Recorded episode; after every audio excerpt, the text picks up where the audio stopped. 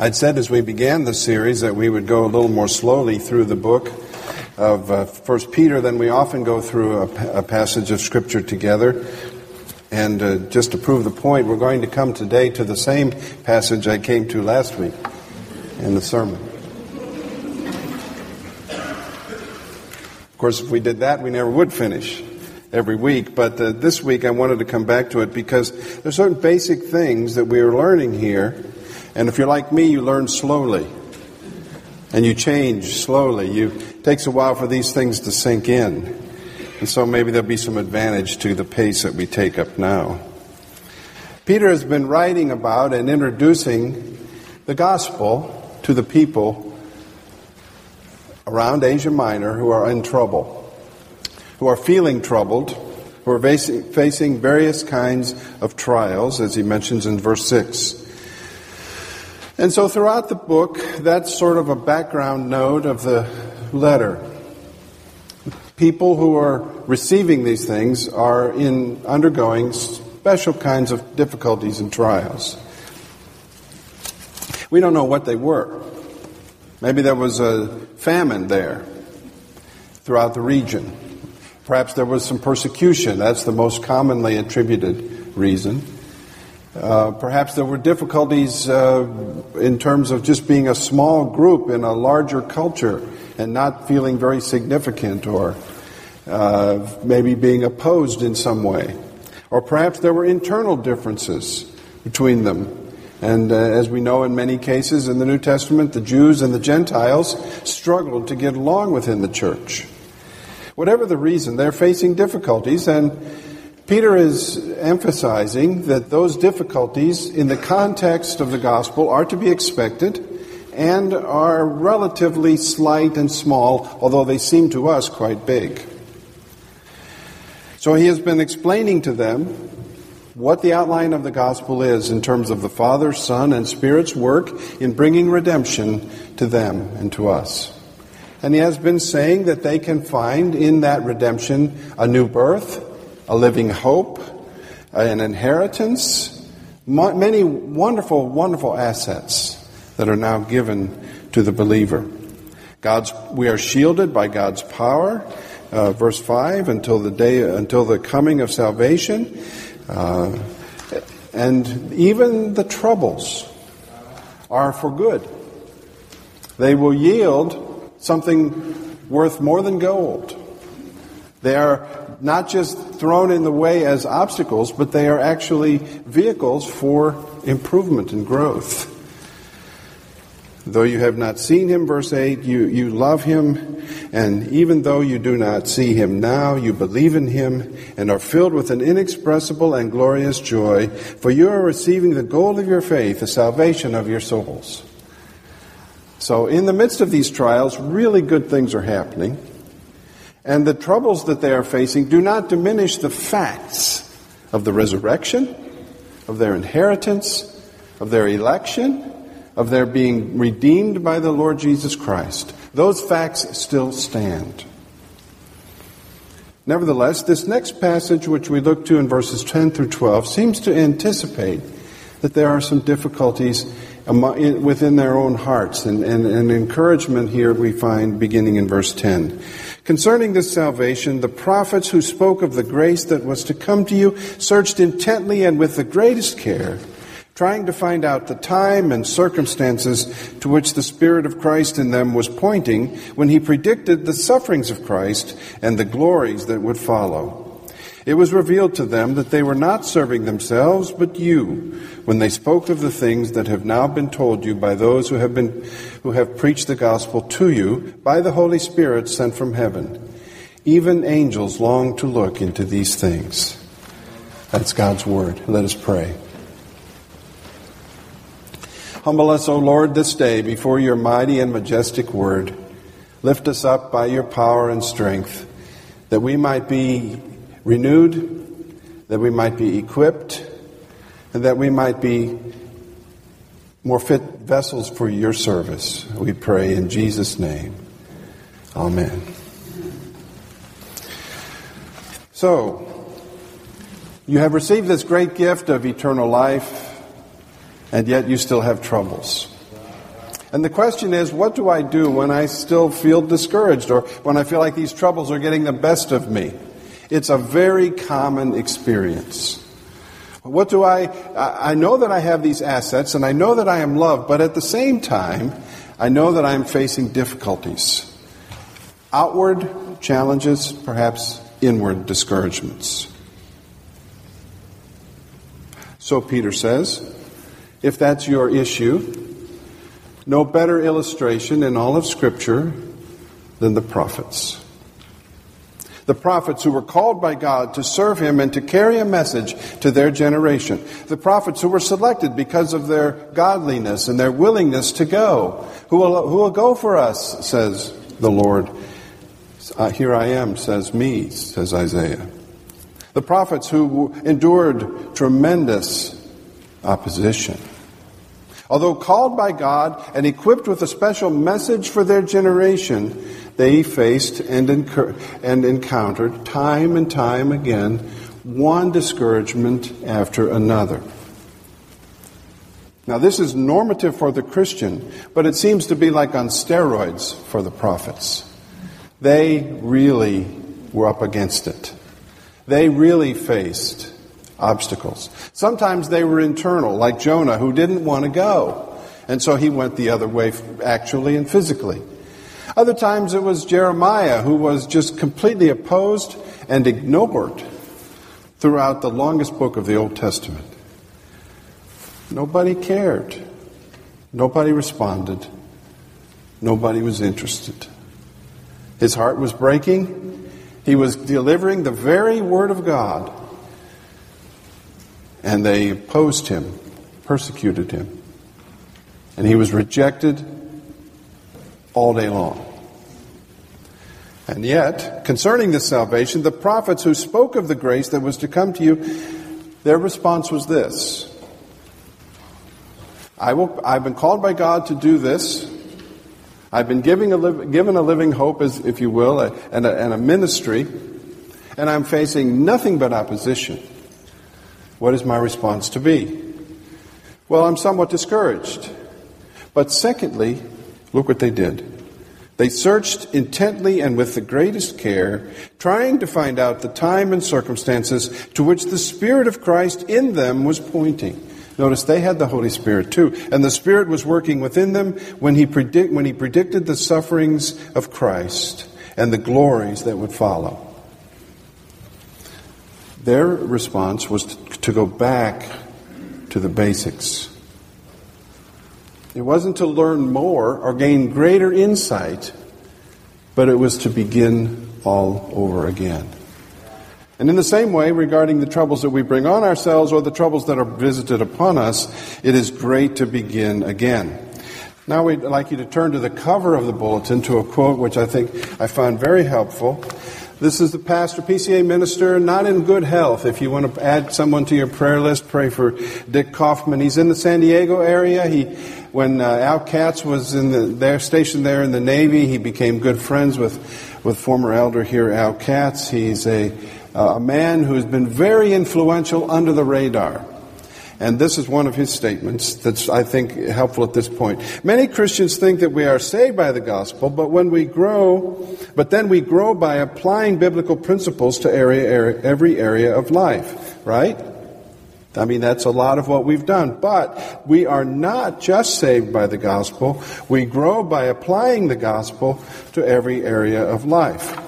So they are looking for more insight, but they are beginning, they are doing it by reapplying the truth of the scriptures to them as they are looking for the Messiah. The prophets have been sent and, they are going to carry this message. They're not going to be denied save death, but at the same time, they are looking for their own benefit and even the angels as well. So how do I face these trials and experience the, God, the Spirit's help? We must learn how to look into the gospel. You have to understand what it's all about. It's possible to read the Bible many years and still miss the key teachings of the scriptures. We know who Jesus was, we know who David was, but we miss the beauty of the gospel because it is not just wise sayings or virtuous teachings, but it is the announcement of an important event, a report It is not just about ethics and how to live, it is about the appreciation and the embracing of one single event the resurrection of Jesus Christ. That's the fact. And so, at its base and foundation, the gospel is not about how we act and live. And so the prophets could look to their results and they could be very discouraged. Nobody cares. Nobody's listening. Nobody changes. But they turned that problem into another search for the time and the circumstances in which the Spirit of Christ was pointing to and the predicted sufferings and glories that would follow. It was revealed to them that they were not just serving themselves, but you, that is us, the people of Peter's day, the people of us. The prophets began to see themselves as they looked into the scriptures as part of a larger and greater mission, not just to their own generation, but to themselves and to those who would come after them. So they preserved the truth through a difficult time. They understood that it wasn't about the results and that they didn't just they weren't just there to improve the general culture and behavior of the Israelites. You have to understand the gospel. It's not just about virtue, and it's not just a body of information either. We think we know, but why do we live as we do?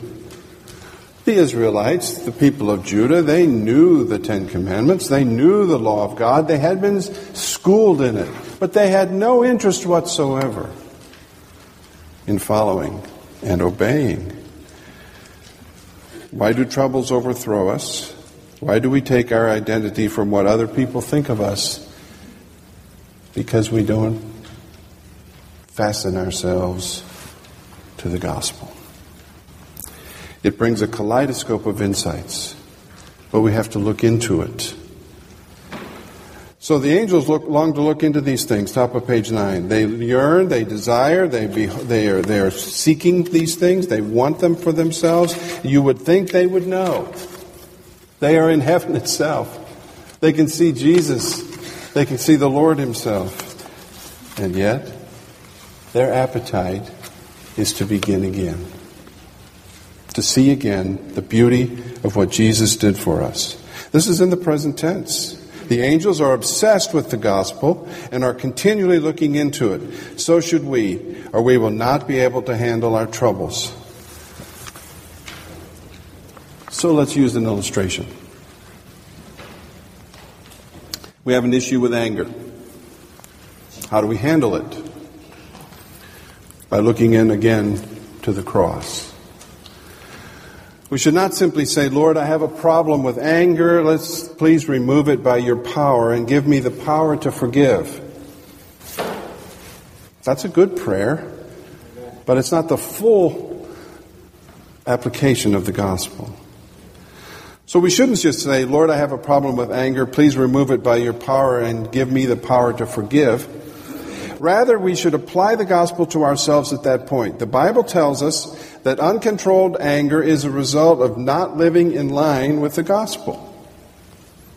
The reason we're angry is not because of some incident that's just happened, but there's something deeper going on. It means that though we begin with Jesus Christ as our Savior, something else has become our functional Savior in place of Him.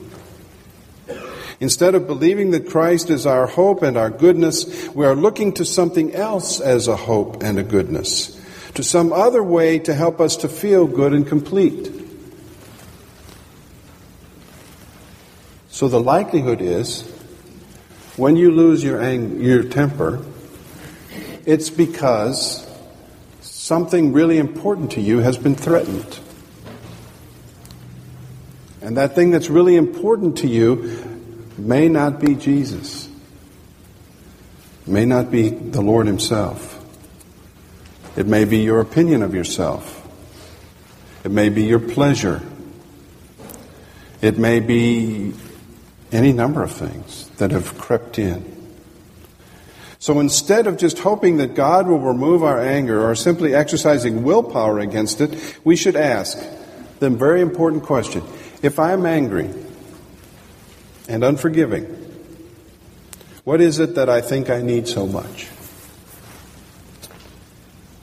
What is being withheld that I think that I must have, and if I'm to be complete and to be a person of worth? Yesterday, I lost my temper with my daughter. She made me angry. I've been trying to analyze why. I think I know. It wasn't her, it was me. It touched something in me that was the, my functional Savior. And I lashed out at her. I responded with anger. It took us a while to get over it.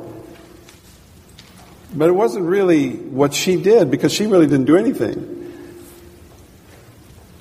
Something touched my functional Savior. I felt threatened. I didn't like it. And so yesterday evening, I have to apply to myself again the gospel. It might be that you want comfort above all things, and someone has made our lives harder, and so you're mad about it. Or it might be that you're worshiping other people's approval. And so you get angry with anyone who in some way thwarts our bid for popularity and respect. The answer is not simply to try harder to directly control your anger. It is found in the repenting of the self righteousness and lack of rejoicing in the finished work of Jesus Christ, which is at the root of my anger. Not just trying to try harder to control it. We all know how that works. Not very well. The longer we sit in church, the wonder, we wonder, why do I still have these issues? The answer is because I need to begin again and allow the gospel to wash over me and to look into my heart and say, why are these things so important to me and not Christ? So the answer is not simply to try harder to directly control my anger. It is found in repenting of self-righteousness and a lack of rejoicing in the finished work of Christ that, it is, that is at the root of it. As we make our hearts look at Christ crucified, the Spirit will work in us to replace that functional Savior with the true Savior. And the root of our anger will wither. It will be dealt with. Not because I attended a seminar on how to deal with anger, but because, as we just sang, Jesus, keep me near the cross. There, a precious fountain. When I survey the wondrous cross on which the Prince of Glory died, over and over and over again, the hymns call us and the scriptures call us to the cross. Not to a seminar on anger or to a book on bitterness and unforgiveness, although those things can be of some modest assistance. The central, foundational, rooted problem is the gospel. And my willingness to submit and repent again to His superiority in my life because of that one event and His gracious, merciful application to it.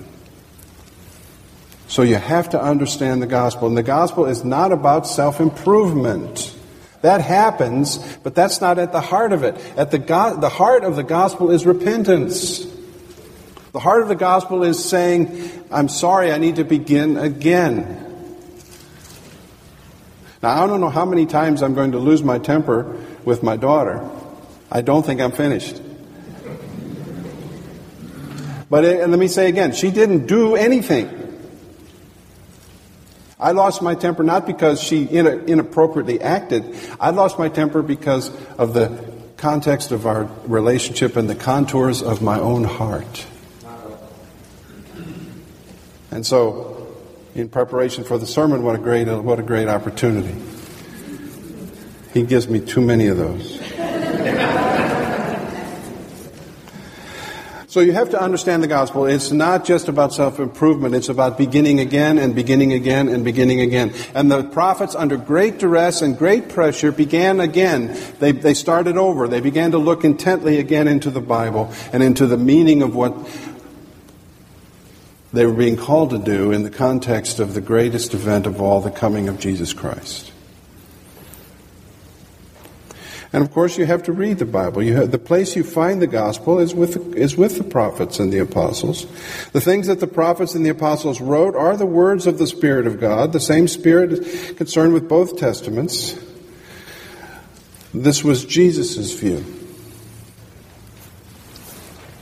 Sometime we'll look in one of our series at, at how heavily and surpassingly Jesus relied upon the Bible. Now, if you think about it, you'd say, well, he knew the Bible, he was the author of it. So it shouldn't have been so important to him to constantly be turning to it. But it's clear by his own expressions and what we have recorded that he was constantly turning his heart back to the scriptures. From the cross, he quotes it.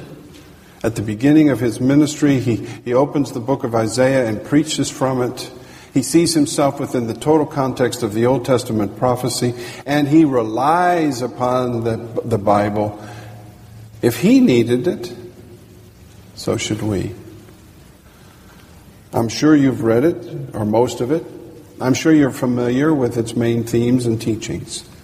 But do you cling to it? Do you count on it? Is it your food and sustenance? Is it the, the one true pole star of your life that you can count on? When your emotions are swirling and when your mind is confused, you can turn to the scriptures. Jesus did. Either it has authority over your thinking and you let your, or, or you let your reason be your, your guide. Now, I thought I had reason to be angry with my daughter. But the more I thought about it,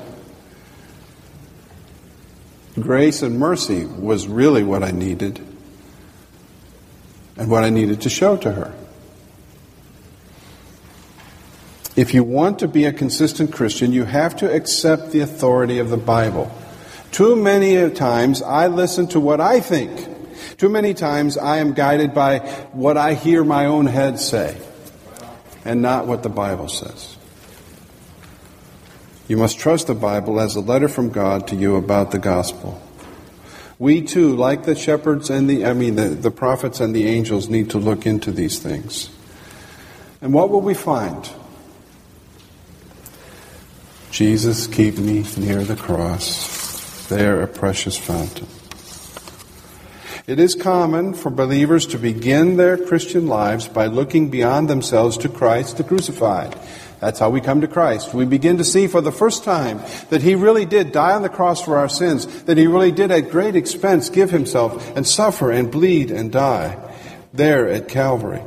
And we begin to rely on God's promise that Jesus has taken our curse and given us His blessing. But as we go on in the Christian life, it is tempting and easy to look within ourselves at our own human efforts and say, I'm not doing very well. Surely the prophets had this problem. Because on the one hand, they have the Word of God and they are faithfully proclaiming it, but they're not doing very well. And they're wondering, what am I doing wrong? Jonah knew. Jeremiah and Isaiah wrestle with that question. Resting on our own performance gives us a sense of acceptability before God, but doing this makes us radically insecure because it cuts away our assurance and prompts us to despair or pride. We are trying we are to drag our eyes away from ourselves and back to Calvary. Whatever the reason God commands his people how to live, it cannot be in order to gain acceptance from him. We already have that. And so we follow him. And what is the Bible about? Jesus. And what he did for us. And how his sufferings, as it says in verse 11, led to the glories that would follow. One of the things we've said as a theme of Peter's writing is that there is a connection between suffering and glory, that there will be a positive outcome to our service, and the difficulties that we experience will have a wonderful outcome, as they did for Jesus. But forgetting what he did for us at the cross tends to dampen our affection for him and decrease it. So the gospel in final application is not about winning over worry. That's the result of good news. Whatever the reason God commands His people how to live, it cannot be in order to gain acceptance from Him. He doesn't want us to be good so that He'll be pleased with us like a parent. He wants us to be good because we love Him. And we're grateful for what He's done for us.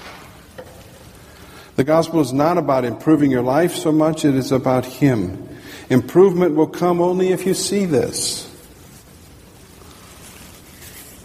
If my losing my anger with my daughter leads me only to work on the anger problem, I don't think I'll get very far. But if it leads me to the cross, if it leads me to repentance, if it leads me to asking again, by God's grace, that He might sustain me, then I have great prospects. You remember Luke 24. After the resurrection on the road to Emmaus, these men are walking and they're discouraged. They've been through a lot. There's been the resurrection, but they haven't seen it. There's been the crucifixion, and they see the effects of that. And all the city is talking about it, and they said, We thought that he would redeem us, but instead he died. Jesus rebukes them for looking for results and missing the real reason why he came. Don't you see? They wanted a functional Savior to save them to lift their hearts and their spirits when they already had the one thing they didn't have before that they needed the resurrection and the suffering at Calvary. We had hoped, they said. We had hoped when He had already fulfilled their hopes and their dreams. Have you learned to read the Bible through the sufferings and glory of Christ? That's the question with which I conclude. Have you learned to read the Bible through the sufferings and glory of Christ? That's what the prophets did. They looked at their lives and the context of their message in the light of the cross and what was to come. And they, they saw themselves as even preaching to us today. And indeed they did, for we have their words and we have their example terrific Old Testament richness. Is it all about Jesus? Yes, it is. He's on every page. And so, if we look to our circumstances, we will be discouraged. And if we look at the progress we've made in the gospel, we might be cast down. But when we look at the cross and when we see how he has given himself fully and freely to us, now and always, then we are uplifted. So our hope is not in self improvement. It's in the kaleidoscope of insights that come by returning again and again and looking into these things anew and afresh. Jesus, keep me near the cross, there a precious fountain let us pray. Lord, help me uh, not to be unduly angry with Katrina or anyone else. Help me in my own personal wrestlings with these things. Not just to read a book on anger or forgiveness, or to hear a put together a sermon on it, or to do a Bible study of it only, but also to take it to you and to the cross. Enable us to do that we pray with our difficulties and our weaknesses, to repent of them, and to begin again with you, and to have you transform us as a result. You are a mighty God and a gracious one, and oh, so very patient. And we thank you in His name. Amen.